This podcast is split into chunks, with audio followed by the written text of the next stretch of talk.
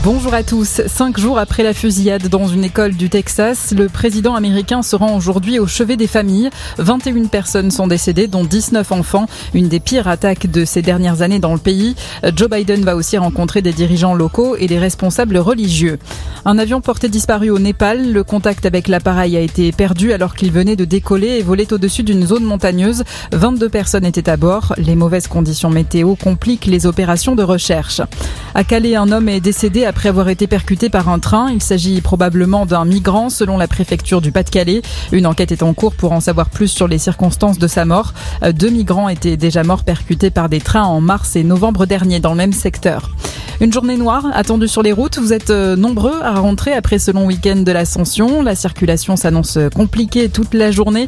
Alors soyez prudents si vous êtes euh, au volant. Le foot et le Real Madrid qui décroche son 14e titre en Ligue des Champions en dominant Liverpool 1-0.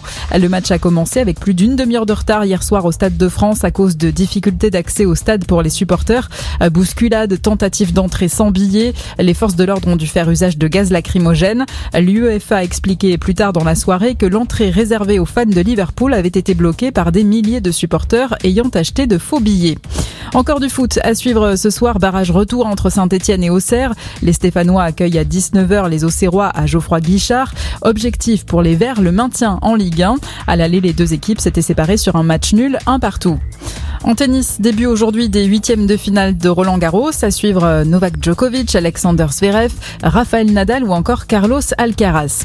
Et puis un mot de cinéma pour terminer, cérémonie de clôture hier soir au Festival de Cannes. Et c'est le film Sans filtre du réalisateur Ruben Ostlund qui remporte la Palme d'Or. Le Suédois avait déjà remporté la Palme en 2017 pour son film The Square. Très bonne journée à tous.